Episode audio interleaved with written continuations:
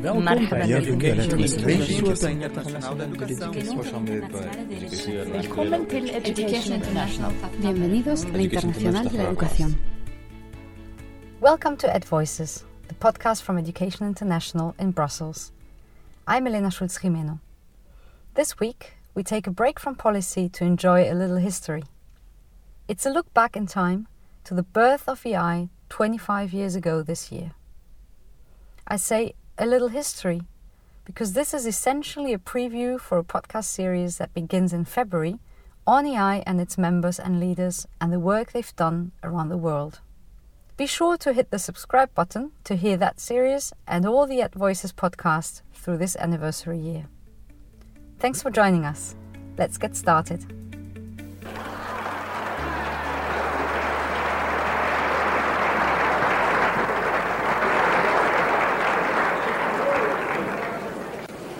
Good morning. My name is Mary Hatwood Futrell, and I would like to once again welcome you to the inaugural World Congress, a Constituent Congress of Education International. We celebrate Three years after the fall of the Berlin Wall, teacher unionists were in an optimistic mood. Mary Hatwood Futrell, president of the US based National Education Association, rose to address a global gathering of teacher leaders in Stockholm as Education International was born. Today, we assert our interdependence. We affirm our solidarity. We have brought to life a brand new organization. And having given birth, we now become its guardians. Our decision demonstrates our understanding that we must remember now and forever that when the issue is the liberation and the education of the children of the world, that we stand together.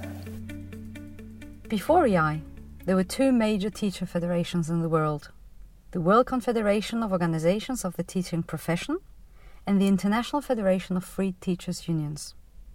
They were created the same year and grew to be strong rivals. But in January 1993, the two merged to form Education International.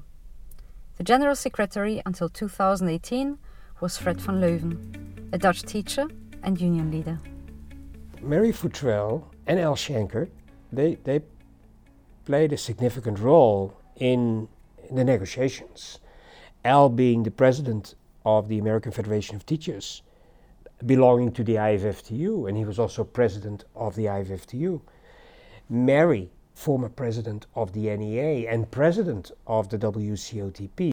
They created an international organization that would help create the international conditions that would help them do a better job in serving the needs of their of their members.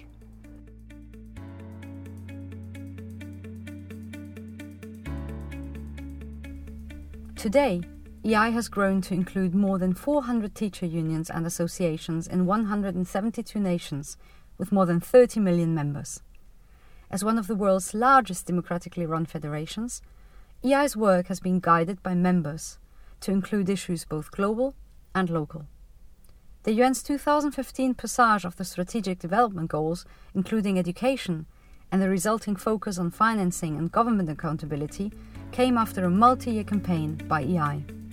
For me, that campaign uh, was, in, in, fact, a test whether we as international organization would be able to mobilize our members. I, I must say that I, I was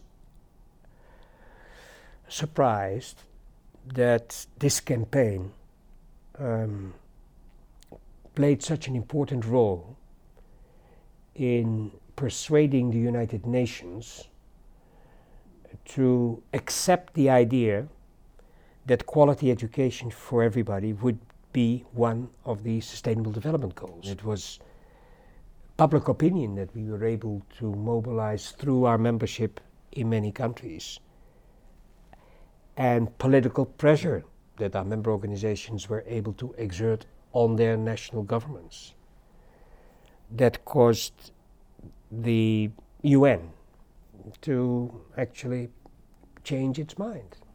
So, you know, that was a very gratifying experience.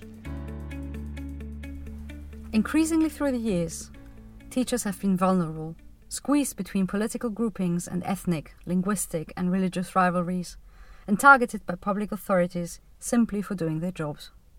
To meet the challenge, EI has built strong relationships in the education and other progressive communities, responding rapidly to support affiliates. Fred van Leeuwen.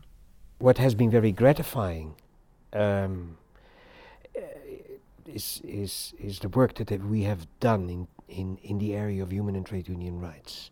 I believe that we have made a difference in the lives of education unions um, in, in, in, in countries where they are struggling for human and trade union rights. Marilise Retting, longtime Canadian activist and former chair of EI's Status of Women Committee, says the struggle forms the pillars of EI's work. The three fundamental pillars that we identified for Education International over the years that's advancing basic democratic and the most fundamental of human rights. To advance the rights of educators and the rights of unions and strengthen unions. And the third is to advance education, whether it is education for all, for, for all of our uh, children and youth um, throughout the globe, or, or to advance um, education among the teaching and advancing the teaching profession. EI's work in the progressive global community is reflected in its commitment to raise and support women's voices and leadership in education. Futrell remembers the pre merger days. Uh, when I go back and think about uh, WCOTP, and I can't speak for ICTF, but I remember how we had to had to fight to make sure women had a voice. And I can remember the going to meetings, and even though um, most of the people who were there were women, they often were told they couldn't get up and talk, and that the men were going to do all the talking. And and and if, if you got up and talked, you were told you wouldn't be allowed to come back to another WCOTP conference. So we decided that women uh, would should have a voice, and they and they had the right to speak, and they could not be penalized for speaking and expressing their opinion. Like society itself, EI has come a long way, leading change in country after country. EI President Susan Hopgood. Well, look, I think EI has played a critical role in advancing the rights of uh, uh, women educators. Um, I think um, education unions have a very, very important role to play. We stood up for women uh, teachers, we stood up for, for, for girls and young women in education and uh, forced governments and departments of education, employers, um, education authorities to make changes which made it much more equal uh, for, for, for women and for girls. As EI enters its next quarter century, it is positioned to lead not only for quality education, but for human rights and equity across the globe. Guy Ryder, Director General of the ILO. Delegates Education International has been one of the great success stories of the international trade union movement over the last two decades. It's been the global voice of education workers, and because it has nearly doubled its membership in that time, it's a voice that has become louder, stronger, and ever more influential. Thanks for joining us here at Ed Voices. Subscribe to us on iTunes or SoundCloud or your favorite podcast channel. Watch out for the EI 25th anniversary podcast series in the coming weeks. The interviews you just heard are part of that series, and there is a whole lot more to come.